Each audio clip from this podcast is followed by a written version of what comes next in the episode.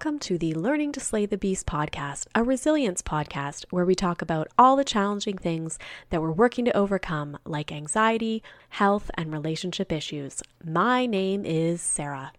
Veganism is becoming more and more popular in our society for health, environmental, ethical, and other reasons. I enjoy a lot of vegan recipes and understand that being vegan can be helpful in reducing inflammation. Since I'm already dairy free and my daughter has allergies, we've learned to lean on a lot of vegan recipes, especially for baking. I've also gone through many periods of being both a vegetarian and vegan since my teenage years. This is why I'm excited to speak this week to Kathy Davis, author and CEO of plant based lifestyle company Veg Inspired. Kathy helps clients to transition to a vegan lifestyle as a coach and shares her delicious vegan recipes with the world. We get into some of the motivations for being vegan, Kathy's story about switching to a vegan diet, some of the specific things that she eats every single day, and some of the go to recipes that she loves, as well her cookbooks. I hope you enjoy this interview with Kathy Davis. Are you looking for a way to satisfy your sweet tooth without the filler? Try Munk Pack. They make keto granola bars and keto seed and nut bars, as well as protein cookies. They come in plenty of flavors like the almond butter cocoa chip keto granola bar and the caramel sea salt keto nut and seed bar. They're great tasting, they're plant based, gluten free, low sugar, non GMO, and no sugar alcohols. You can just enjoy these freely. You can go ahead and visit Munk Pack. Munk is spelled M U N K P A C K.com. And in order to get a special discount, you can use my discount code real life 15 all one word to get 15% off your order. Visit munkpack.com today to try all of these amazing low sugar products. So welcome kathy to the podcast. I'm happy to connect with you today. Thank you so much sarah. I'm really happy to be here. Me too. So why don't we start with you providing a little bit about your background Absolutely. I grew up in a you know standard I call it the standard American household. My my parents both worked. I ate pretty normal foods, lots of spaghetti, tacos, that you know, potatoes, meat dishes. I was I went to school, I went to college, I got my master's degree in education, so I'm a I'm a former school teacher and I you know, I always say like I I kind of lived pretty much what people say is the American dream, right? Got my jobs out of college, met my husband, we got married. I guess it wasn't my husband when I met him, but we mm-hmm. eventually got married and, you know, all things going well along the path. And I would say about eight years ago, I, he actually introduced me to eating plant based. And that was so foreign to me growing up in a house where we ate a lot of meat, we ate a lot of dairy, we ate a lot of, we didn't eat a lot of variety of vegetables. Mm. And I was pretty resistant to the whole idea of this plant based or vegan or eat more plants way of eating that he was suggesting. Interesting. Okay. And so was there a reason that he had started to move towards this way or like a health motivation or anything like that? Or was it just like a personal interest? We didn't have any medical conditions ourselves that we were diagnosed with at the time, but we had family history of, you know, the, I always call them again the standard American diseases. And at the time, he had read a couple of contradictory articles and was like, I really need to figure out what healthy really is. And mm. we had at the at the time had been pretty interested in the more whole food approach as far as cleaner foods, you know, buying local, buying organic. We went to a lot of farmers markets and it really seemed to evolve into this desire for education on what would be the healthiest way to live? What would help us live these lives of vitality and energy and longevity? And the more information we read, the more plant based meals started showing up. And I was still pretty resistant, I have to say. Mm-hmm. So you kind of started like, okay, we'll transition maybe a couple meals a week. Um, and, and add in where you could. I mean, a lot of people do things like the meatless Monday, stuff like that. Um, and then, so what kind of pushed you over the edge in terms of saying, you know what, I'm ready to, you know, commit yourself to to being vegan, but then then even go as far as to helping others to transition to the lifestyle? I, I love that question because it took me about eight months. It was about eight months of trying different recipes, trying mac and cheese made with a queso ish recipe from butternut squash or you know trying tacos that used potatoes as the filling not meat. Um, and the more plant-based options that i tried the more I learned about this way of eating, the more I allowed myself to accept it as an option. And in the beginning, we were really focused on just eating more plants. That was our motto eat more plants, eat more plants, eat more plants. And the more plants we ate and the more we kind of crowded out the animal products or did away with them altogether, the more I allowed myself to look at some of the not so fun videos on animal agriculture. And the the real pivot moment i was actually standing at a friend's house. Her family raised uh, animals for for food. And one of the cows had just had a baby cow. And i was like oh my gosh i know that cow's fate. I can't eat animals anymore. And it was that after 8 months of trying and testing the recipes and learning the information and you know immersing myself in it it was that one pivotal moment that one true life connection. And i i said i can't eat animal products anymore. And i've been vegan ever since. Um, my real focus on helping other people came because it took me so long to learn a lot of the information because I had to go to all these different places. And I wanted to create Veg Inspired to be a place where people could go for one place for all the resources, the information on the benefits, the information on recipes, how to make your favorite recipes vegan. And that has really evolved, that helping others transition has really evolved as I've even learned more about this way of eating. Yeah, that makes a lot of sense. And I can see, you know, definitely if your husband's on board, that's helpful. You know, times that I've either been vegetarian or vegan or, or tried different um, things, it can be a real challenge when you then try to do a family dinner and everybody's wanting something different. so that's probably really helpful. And then, you know, I kind of, the way that you talked about moving into the, the vegan world over a period and sort of getting exposed, I would say is very similar to how I transitioned to a gluten and dairy free diet is that, you know, I had tried gluten free a few times. I had like, and then kind of come back and, um, and then it was like, I sort of hit this point where I like was just like, no, like health wise, I need to really do this. And it was like, I sort of had that groundwork and I can see that that probably helped you. Like you knew recipes at that point, you knew things that you could, um, rely on. So that makes a lot of sense. Definitely. And I think the other realization too, and you probably noticed this as you transition, is you started to realize it wasn't as scary, as mm-hmm. hard, or as whatever thing we think it might be. We start to realize it isn't that, that it's actually different. Maybe there's mm-hmm. more variety. Maybe it's easier than you think. Yeah. But you don't really know until you try.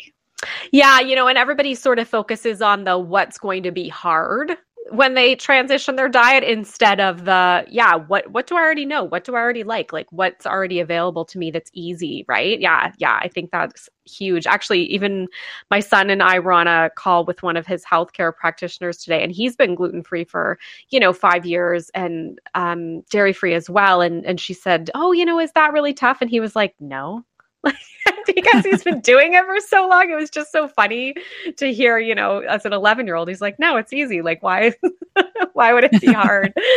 so I'm sure you get vegans saying that as well. Like, well, this isn't hard. It's not like rocket science. You just eat something different, right? yes. That's great. And it does seem like plant based living is really taking the world by storm. I see so many amazing recipes on Instagram and, and things like that. Um, and, and a lot more in terms of what's available, even prepared food wise and stuff like that. Like everybody's coming out with lines of vegan food, and you know, you can get pretty much like anything that you could think of. Why do you think it's becoming so popular? And what do you think are some of the benefits that vegans are really enjoying from this lifestyle? I think really it's starting to become so popular because one, I think the the food the the food companies, the companies are realizing the demand for mm. vegan products. I think that's one piece. I also think that there has become a shift in the labeling.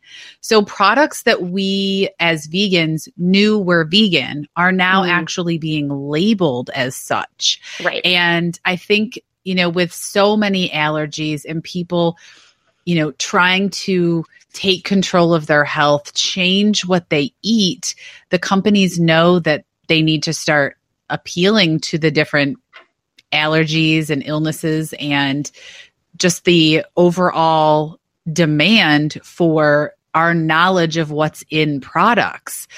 And I think that's one major reason that it's it's really starting to populate in places that you might not have thought. Like you can get I'm not saying it's healthy, but you can get a Whopper that's made with the Impossible Burger at mm-hmm. Burger King. I mean, that makes this pretty mainstream. Yeah. And um as far as the benefits that people see, I mean, animal products are so loaded with cholesterol and high fat, and they just do so much damage to our you know, our the endothelial linings of our cells and blood vessels and, and really to our bodies in general that I think people are starting to pivot towards this more healthy option. And vegan food tends to be thought of as a healthy option. Um, mm-hmm. I tend to steer more toward a, a whole food plant based version of veganism mm-hmm. because those foods make me feel the best. And that was something I was going to ask you when you were talking about eating gluten free. Like it seems like it's easier to go back to the the dietary change when we recognize how good our bodies can feel when we eat the foods that make us feel good.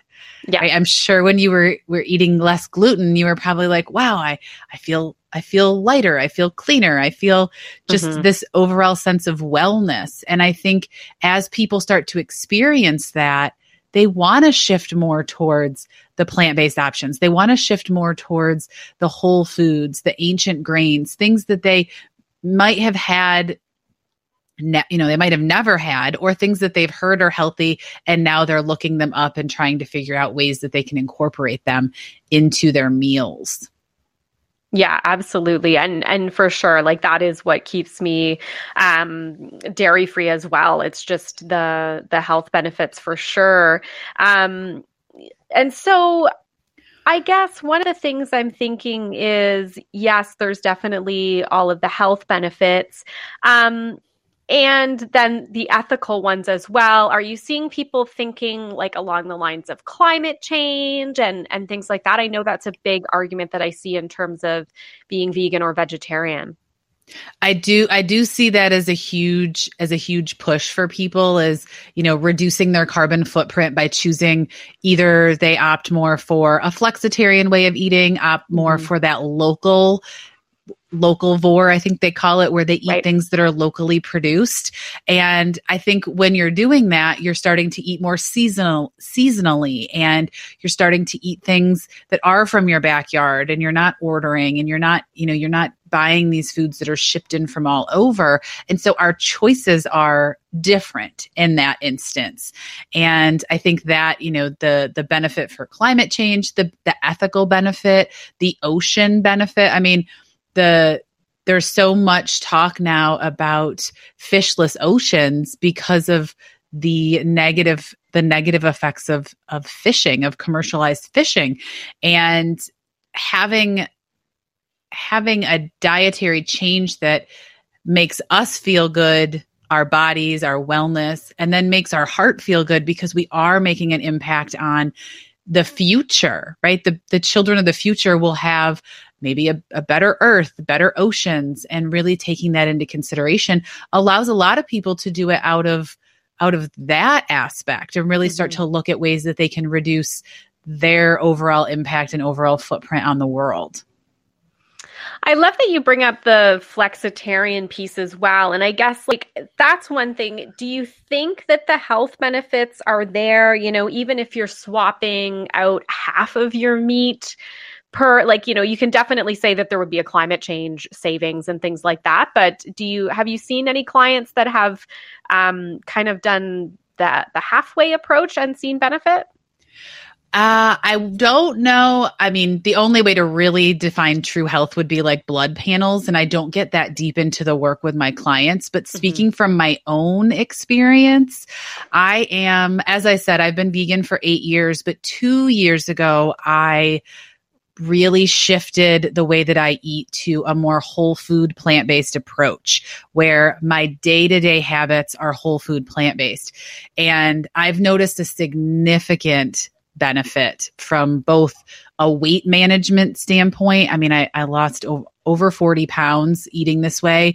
Um, but, but really the benefits far outweigh that. I always tell people like that's what you can see physically, yeah. but what you can't see is the energy. I mean, I'm a, you know, international business owner. I travel full time in an RV. Like I am I am busy. I am active and two years ago, I wouldn't have had the energy to be able to do the things that I'm doing, to be able to work and follow this passion and put the the energy and the the the drive into it because I was eating so many processed vegan foods.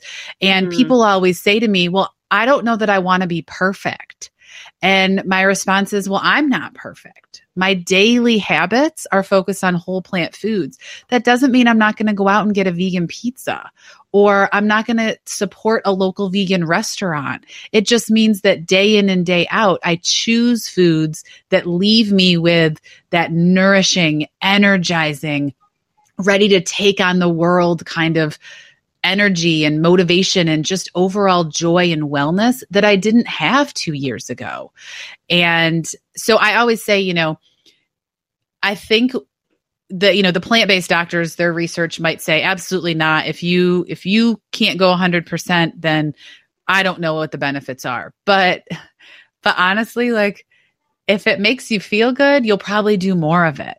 Mm-hmm. So, mm-hmm. right, we always go either, we always do things to either reduce pain or increase pleasure. And if you find that you're eating meatless Mondays and Monday nights you sleep really well, you're like, huh, I didn't even think about that. Or Tuesday, you don't wake up with a stomach ache. Or Tuesday morning, you don't wake up with joint pain or you know you start to eat more plant-based you start to just add more plants to all your meals you add more greens you eat more berries and you start to think huh things are different or maybe you go dairy free and you're like wow I didn't know I could feel this good. And I mm-hmm. find that when I have clients that say those words to me, I didn't know I could feel this good, they may not have to be perfect, but they're starting to notice the benefits. And that outweighs the desire to eat foods that don't align with their goals. And that's really where it starts, right? We want to, what's our goal? To feel better, to take control of our health, to you know, food fuels your mood. I mean, my overall happiness towards life in general just you know, I get excited about colorful meals. I get excited and I feel energized after eating potatoes. And it's just, it's interesting how much of an effect food can have on our sleep, our our digestion. I mean, that seems kind of common, but a lot of times you'll be diagnosed with something and you don't realize it's the food that's causing the the issue. Like what you're seeing and what you're fixing is a symptom of a bigger issue. And just my overall happiness, like all of that have have changed tremendously from sticking with a whole food plant-based way of eating most of the time.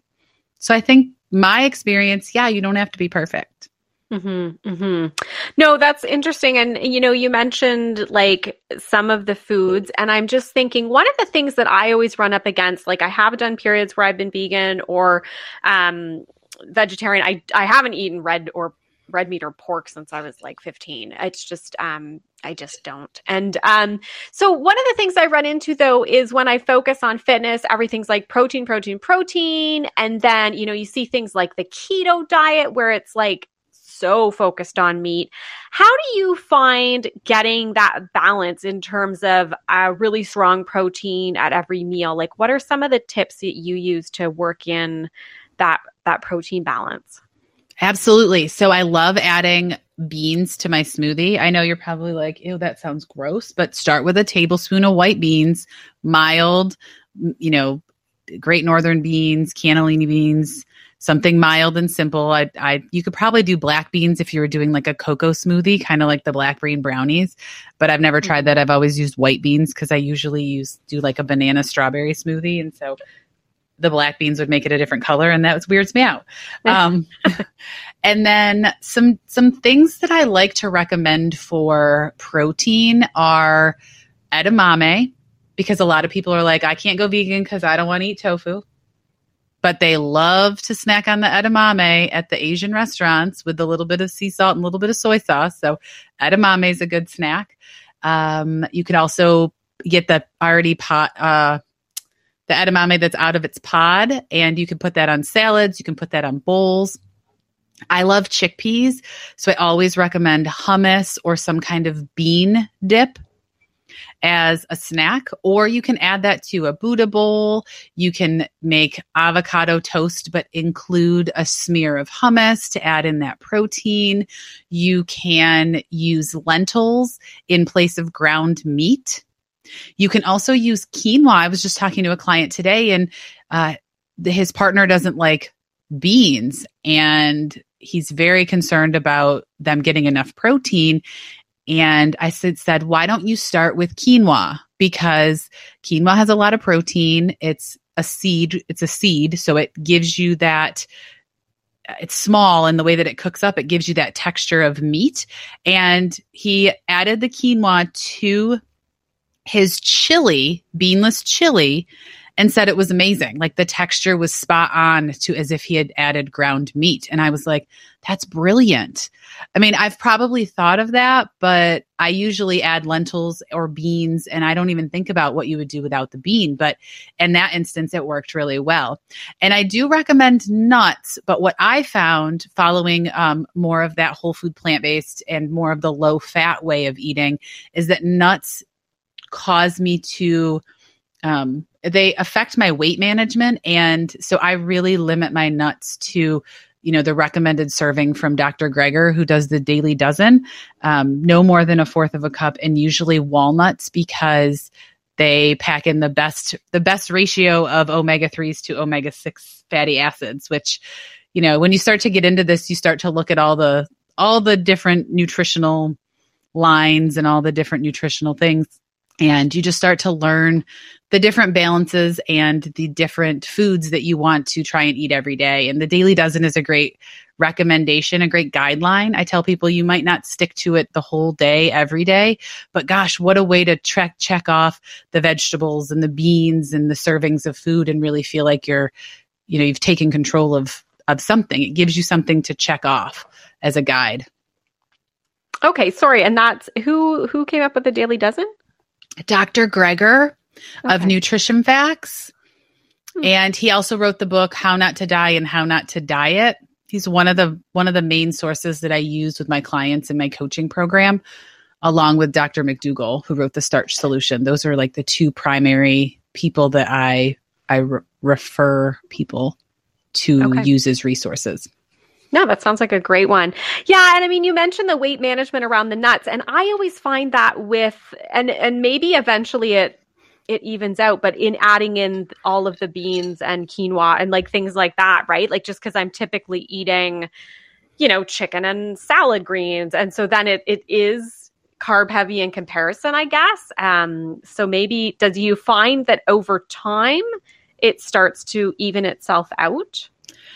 Honestly, so this is going to probably shock you and might shock your audience. I follow a high carb diet. So 80% of my calories from come from potatoes, brown rice, beans, starchy vegetables, and then half of my plate is usually salad greens, non-starchy vegetables, But the thing that I take out that is usually the most controversial is oil. So I don't eat oil because it's a highly processed ingredient. And following the high carb, low fat way of eating is how I lost 40 pounds in six months. So it's usually yeah, which the, is totally different than like the keto rage that we've all been hearing for a couple years now. it is. It's like the polar opposite. And it's yeah. always one of the things that people are like, wait, you did what? Yeah. and I'm like, well, when you take the oil out, right.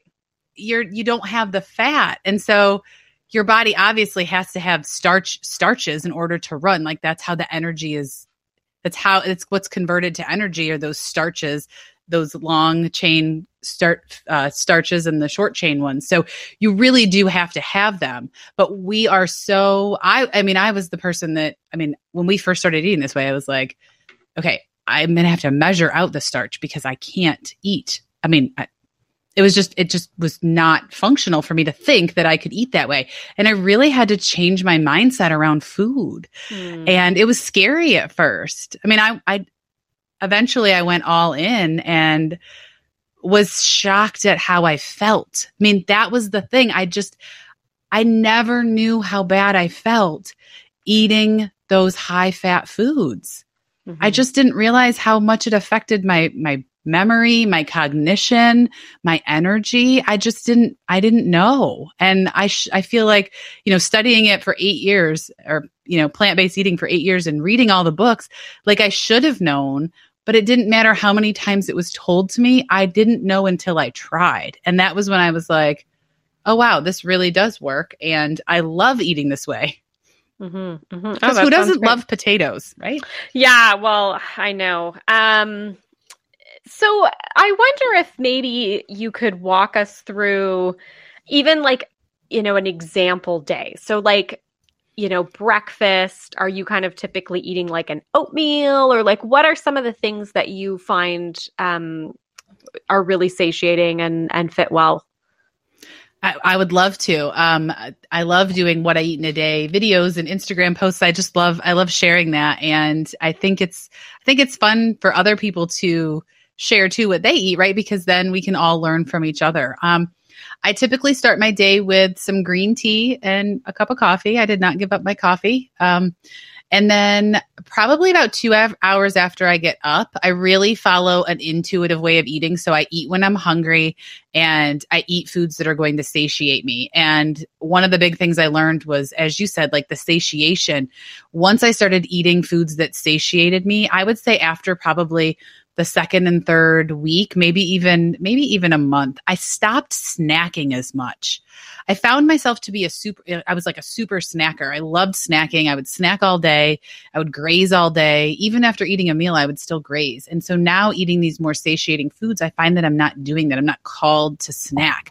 So I start my day typically with a oatmeal bowl. I like to do my oats soaked in non dairy milk for about 30 minutes with some frozen blueberries. That's my favorite combination is just old fashioned rolled oats.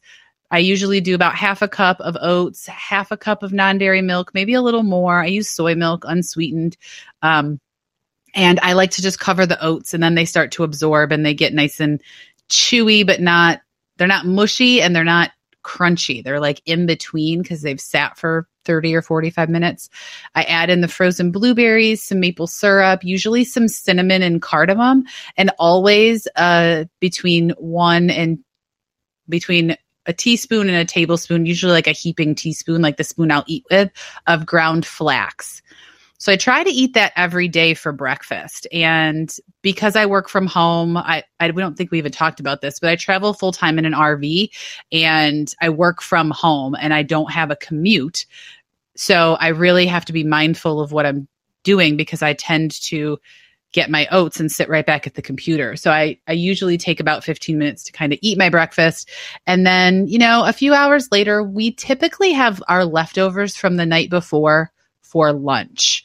So today we had leftover uh, Moroccan lentil soup. It's made with veggies and uh, orzo and chickpeas. It's very delicious. It makes a really good amount, usually four servings. So or four servings for us. And so we can eat that for lunch, has lots of vegetables. So it gives us, you know, the veggies that we want for our serving of veg- servings of vegetables, but also packs in the the energy for the remaining part of the day with the orzo and the chickpeas. And then for dinner, we typically make we'll typically cook together, my husband and I, and we might make tacos. We love tacos, so we have loads of variations of tacos that we'll do.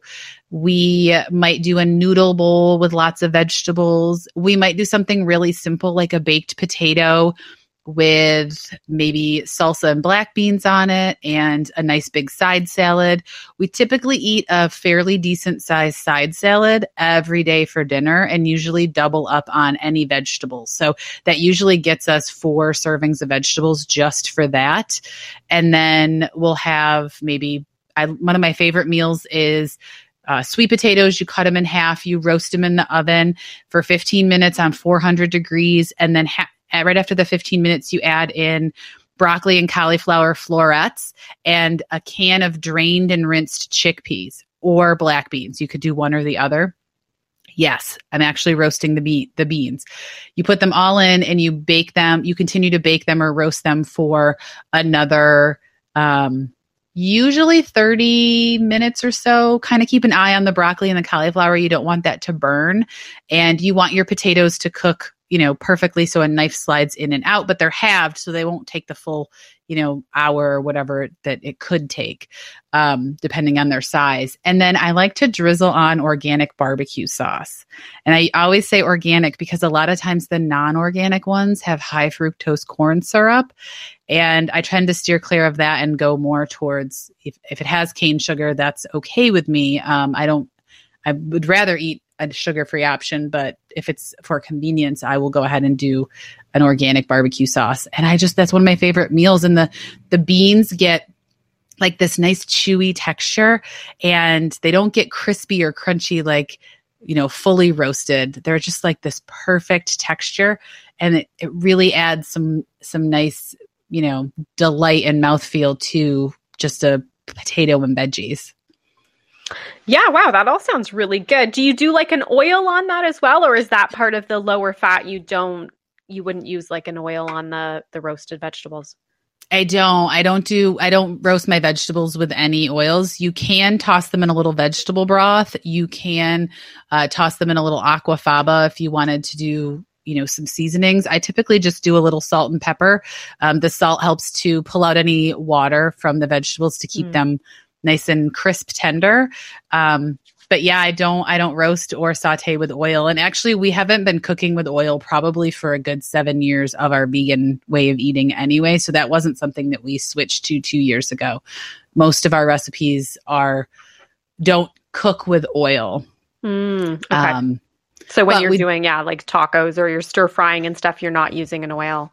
Correct. We just okay. use either what we either either heat the pan really hot so that they sizzle and then you use water to prevent them from burning or you can sweat them where you put the water in the you put the veggies in the water in the pan a couple tablespoons and then cover them and then that allows them to soften without having to use oil and they won't burn because the water is not evaporating.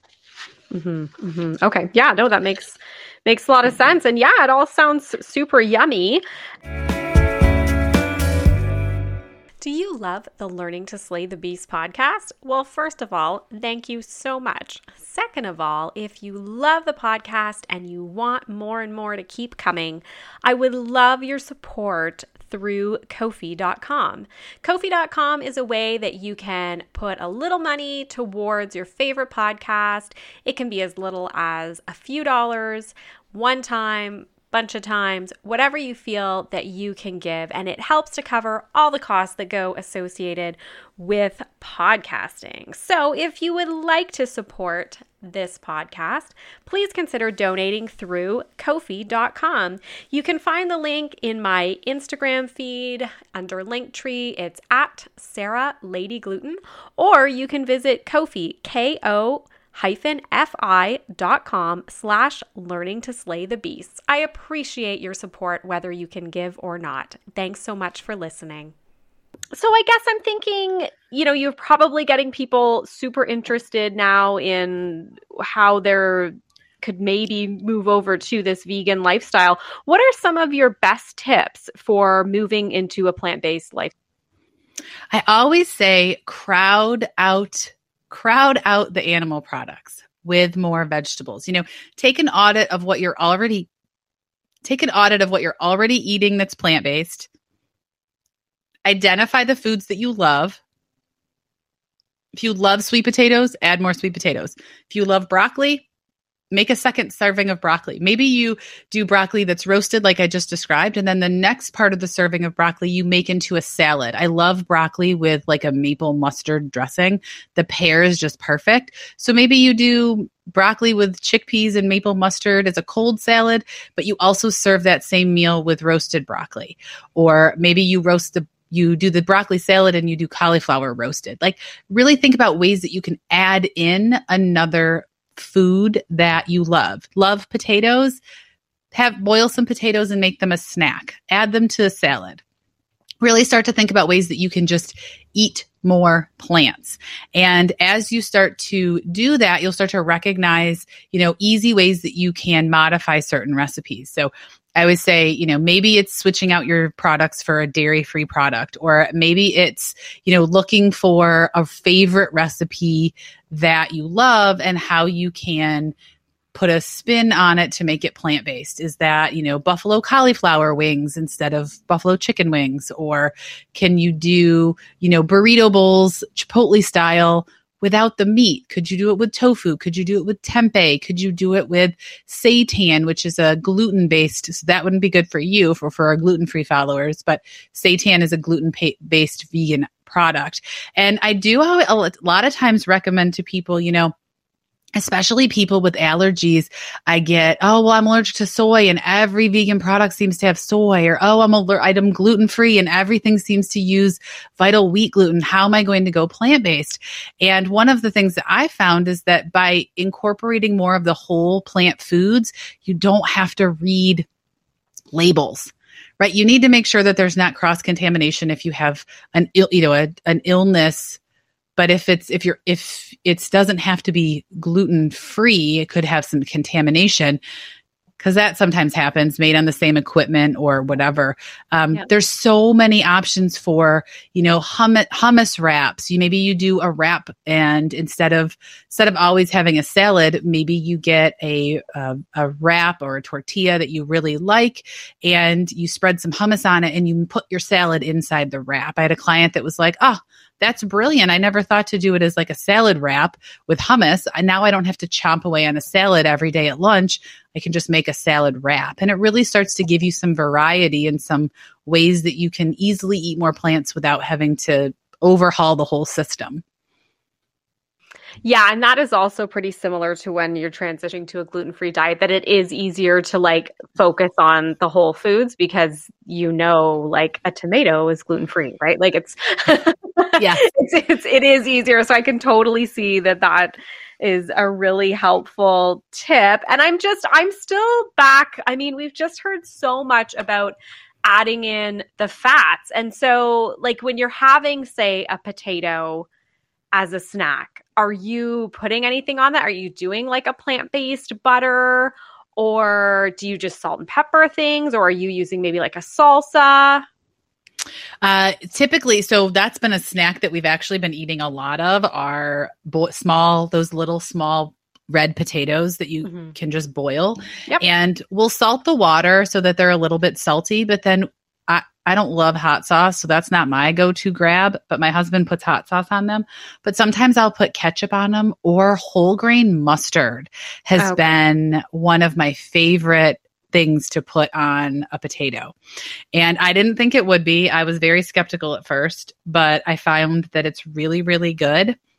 And then something else if I'm if I'm making a baked potato, I will add in a whole fat. Like if I do a baked potato, I might do, um, you know, some avocado on it. Mm-hmm. So I've gone to some restaurants and been like, okay, if you do, obviously you don't have a vegan butter, can we just put, you know, avocado or guacamole on the potato? And it's so good because it adds, you know, the avocado, of course, it's a high fat It's a high Yeah. fat whole food, but it's the whole fat. So it has the fiber, it has all the nutrients intact.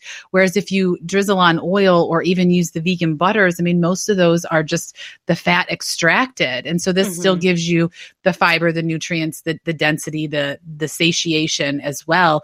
And who doesn't love a good avocado? Like throw that on your, on your Mhm. potato or throw that on your rice bowl or your tacos in place of cheese. And um, I've Mhm. also even gone as far as getting a cheese, getting a cheeseless pizza, veggie pizza, and getting it home and chopping up, dicing up avocado and sprinkling it on, and it really gives it that luxury without the cheese, and it's it's just a Mhm. fun. It like brightens the meal a little bit. So Yeah, we've done a lot of we've just get like a gluten-free pizza with no cheese like if the place doesn't offer a vegan cheese um and, and it's pretty good even even just that way like I've eaten those many times it's still a treat. definitely, and I didn't have to make it so yes. And I know you mentioned one of your dressings was like a maple mustard. So again, is that sort of like an oil free that's just like mixing a bit of maple syrup and mustard, this whole grain mustard? It is. I can actually read it to you. That's from one of my cookbooks. Let me Oh, pull perfect. that up. I love to I love to share the recipes because I talk about them and then people are like, "Well, you didn't tell me how to make it." So this t- makes about a half a cup. It's our maple mustard dressing from the Super Easy Plant Based Cookbook, and it is four tablespoons of either spicy brown, Dijon, or whole grain mustard, depending on your preference. I choose not to use yellow mustard because I think it doesn't have as much depth of flavor. But if you love yellow mustard, try it with yellow mustard. Uh, four tablespoons of maple syrup, two teaspoons of seasoned rice vinegar, and then an optional two teaspoons of tahini. And what the tahini does is tahini is made from sesames, and the tahini really gives it that because tahini thickens when it's in um, it added to like a liquid. It really gives it this nice consistency that allows it to stick to broccoli and salads and makes it a good dipper for like if you did roasted cauliflower you could dip it in there like you were you know making wings or something Yeah, I've done and I've used tahini in making like different styles of kale chips um as Mhm. kind of like the sauce on there when you're like baking them and it, it is quite good. That sounds great. So why don't you tell us a little bit more about your books? I know you've got a number of them and and their focus like for each one. Awesome. Well, that one that I just mentioned, the super easy plant based cookbook, it's actually my second cookbook, but since I just talked about it, we'll start there. It is um, a conglomeration of plant based recipes that meet one of four categories. So the recipe either falls in a five ingredient category, a one pot category, a no cook category, and a 30 minute meals category. And I always say that this book is perfect for the beginner that needs easy meals because there is a section on some some of those like snacks and um, like like staple recipes and then there's some desserts but for the most part it is you know all of the meal type recipes. So it's going to be your breakfast, your lunches, your dinners, your soups. They're all going to be kind of mixed into one of those four categories. Um, my first book is the 30 minute whole food plant based cookbook, and that one is oil free, salt free, and refined sugar free. So that all the recipes in there are ready in 30 minutes. They range from appetizers to soups to handhelds. They all have their own chapter. And that really somebody said to them it's like their to me that it was like their go-to cookbook because it really hit every type of recipe you'd want. Appetizers snacks um, soups you know we're getting into soup season. Uh, there's entrees desserts. Yes there's there are whole food plant-based desserts. The tiramisu is my favorite. I can actually send you the link to that one because that one's online and then the third one is the budget friendly plant based diet cookbook. And that one's focus is budget. It is all about how to eat plant based on a budget. And we actually took, um, when writing the book, I consulted different grocery stores across the country. Now, again, this is based in when it was published at the beginning of 2021. I know prices are kind of getting wild in some areas. So, um, but we took the prices all over the country and compared them and then wrote an actual three week meal plan that gets you the recipes in under 30 and under $50. So, sir, you know, feeds a serving in under $50. It's amazing. It's so fun. It was so fun to write the meal plan for that and then test it and then test it again and you know, go to the grocery store buying the ingredients and really see, you know, that come to life. So that was fun. And I always tell people it's like the books really really uh bust the myths of plant-based living because they are, you know, the 30 minutes busts the time myth, right? I can get it done in 30 minutes. The super easy busts the difficulty myth because they're super easy. And the budget friendly busts the expensive myth because they're all budget friendly recipes. And there's so many. It, I know that you're like, probably like, oh, what, what what book is your favorite? And i my heart really is like it's like having children like how do you pick your favorite? But the the day that i received the 30 minute whole food plant-based book that was the first one i ever wrote. It was like i'd given birth to a baby like to hold it in my hands was just amazing and it really has a lot of my favorite recipes in it um, but then there's an you know amazing chickpea salad recipes um, really, really inexpensive bowl type recipes, different, you know, stir fries in the budget friendly book that are fun. And then my, my recipe in the super easy, that maple mustard's one of them. But also we have this chickpea El Pastor tacos, and they are it's chickpeas and pineapple roasted in the oven with some onions, and then tossed in this amazing spice blend and served with a pineapple salsa. And it is so good. It is so easy. It's a sheet pan meal and it comes together really quick. And most of those ingredients you can have in your pantry. Oh, yeah. Those, those sound really good. Awesome. No, I think you're right. Like those really do bust some of the myths. Cause yeah, I always hear like, oh, it's so expensive and like things like that even being dairy free, you know, when you do look at some of the costs of some of the alternatives and things like that, it's like, oh, it does kind of add up. So I like the focus and also on the less ingredients. I find there's nothing worse at times when I get a recipe and I'm like, oh, that looks really good. And I think I can make it. And then I open up and it's like got like 30 things in it that, you know, I don't have. So it gets frustrating. So I like the, the focus on the lower number of ingredients as well.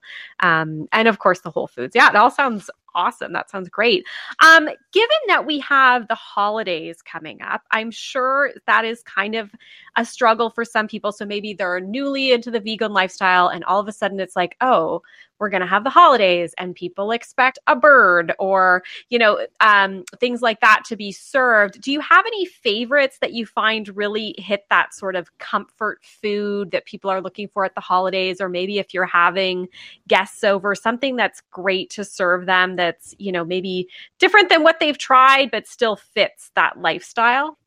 A- absolutely. So thanksgiving is our favorite holiday pre-vegan. We always hosted uh, thanksgiving dinner with all of our friends that maybe couldn't travel home for the holidays. So we wanted to spend that together. We love to cook so we hosted.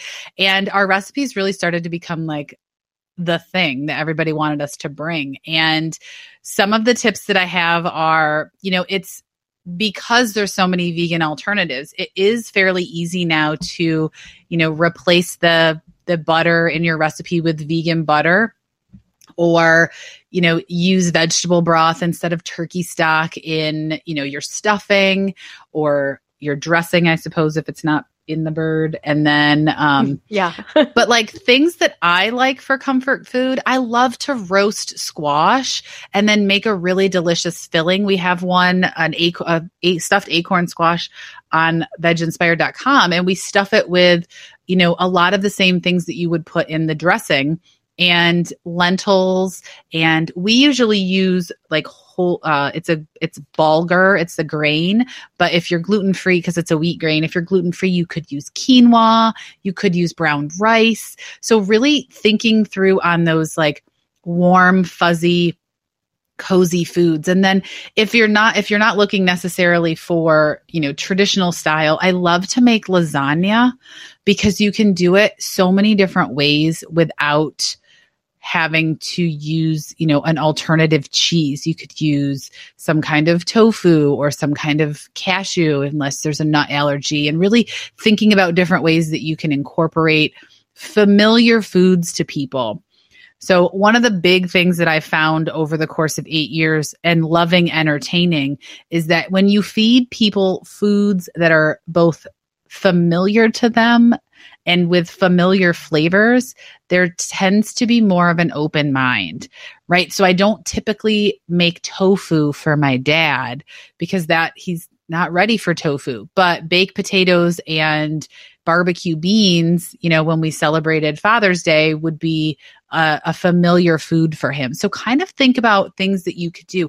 Maybe you host a baked potato bar and you make a, you know, a bean chili or you add, you do maybe a taco bar, or you think about different foods that people would enjoy, and then you pull in those familiar flavors. So maybe you roast cauliflower, but you add poultry seasoning and you toss it in vegetable broth, and or you make a really yummy gravy using um, you know, a lot of vegetable broth and lots of veggies, and you kind of let it let it kind of roast down or simmer down, and so the the gravy gets a really deep flavor with like let's say celery and carrots and onions and you know really tying in the sage and the the thyme and the rosemary that are typically in a lot of those especially if you're talking like thanksgiving or rosemary very popular in a lot of a lot of holiday dishes. So really thinking about ways that you can make maybe a different twist on the foods that you're serving.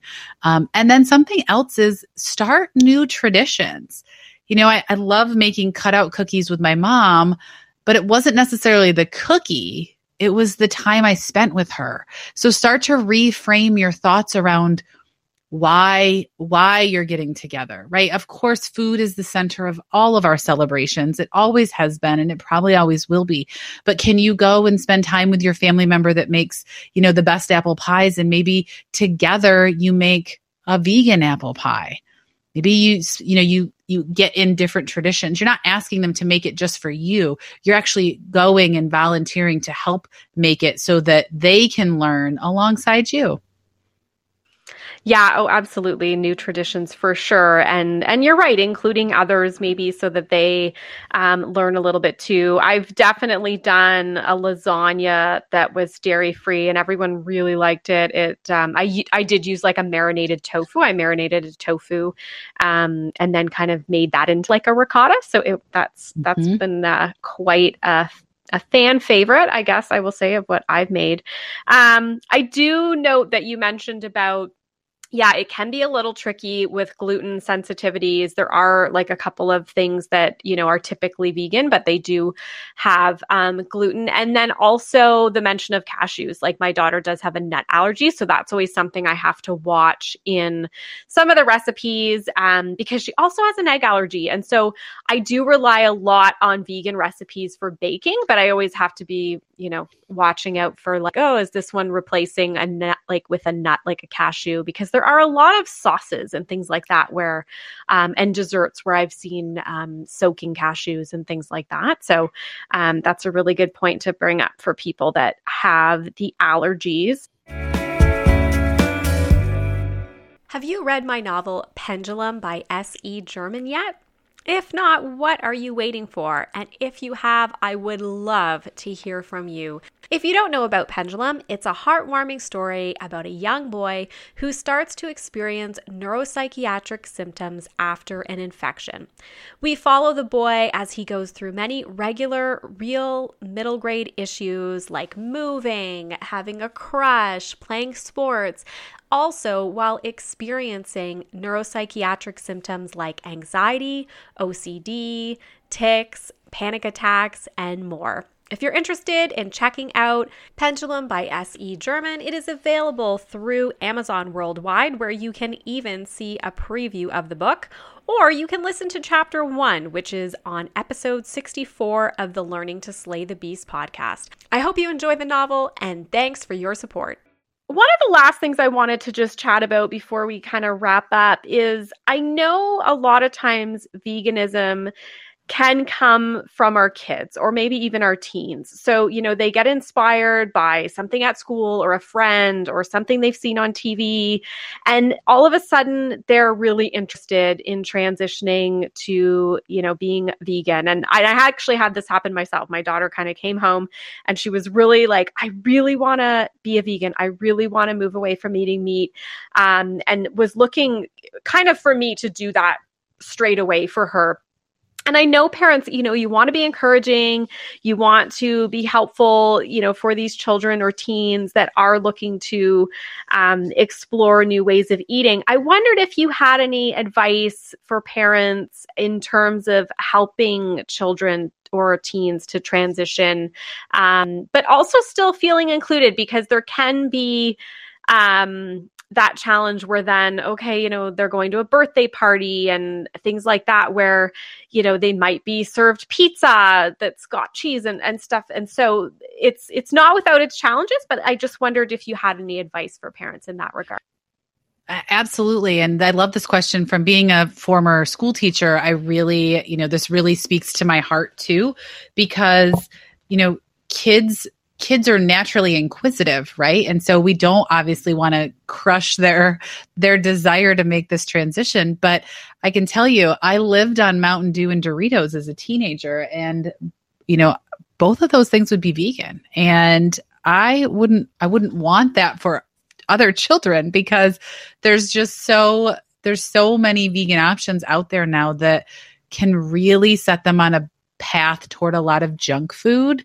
You know Doritos, Oreos, a lot of these foods that we can easily find in places are vegan. And, you know, kids, especially if they're not eating necessarily the foods that you're serving at home and they are getting the cheeseless pizzas or, you know, the easy option might be to grab the Gardein chicken nuggets. And that's not that's not to say that those aren't, you know, good alternatives in a pinch, but really helping them transition to a, a, a vegan a vegan lifestyle and ex, you know looking at ways that they can try new foods to them and not just pick the vegan version of you know processed foods that they might already be eating. So maybe it's it maybe it is using the daily dozen and saying okay i'm all for you going you know you going vegan. I love this. This is great.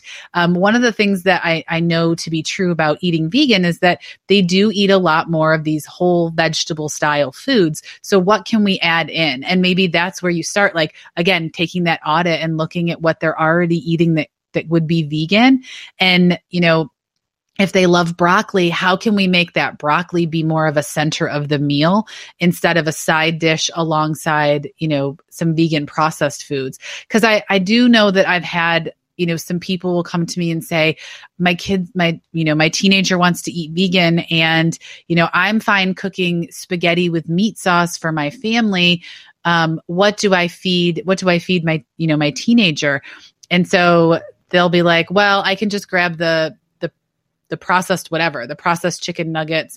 And so while the family's eating, you know, I, I would not say that ground beef, I mean, it's a whole food, right? It came from an animal. So the family's eating this whole food, the sauce, the pasta, and then the, the vegan is eating the convenient food because that was the easiest thing to heat up. Or they're eating more of the, you know, the processed things out of a box. So how can we encourage them to eat more whole plant foods, but also not feel weird at school when they're eating like a hummus sandwich. Like, what can we do to make things kind of look the same and not necessarily the same, but more more in line with what everybody else is eating. So maybe that's you know, making pita pizzas that they can take and they can put together.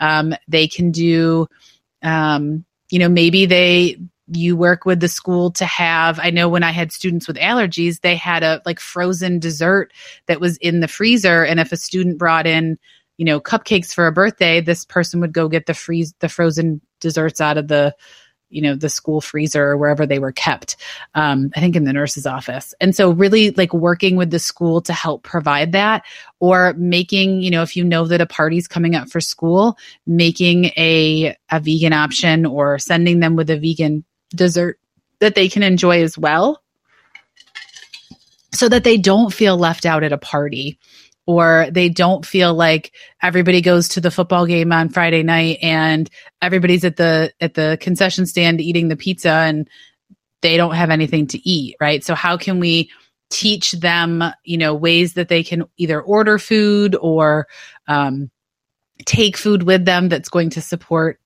the way that they want to eat because it can be hard and it can be very ostracizing but if it's in line with your values how do we you know how do we teach them to stand in that conviction and really you know feel comfortable and confident? And i think with that it just comes the education and the support on knowing that the choices that they're making align with their values and having options that work in those situations. And that's really that's really the advice for anybody, right? Knowing what your response is in certain situations. You go to a business lunch and everybody's ordering, you know, the steak or the roast beef sandwich. What do you get? Do you just order a salad? Do you ask the hostess or the waitress if they have a vegan option?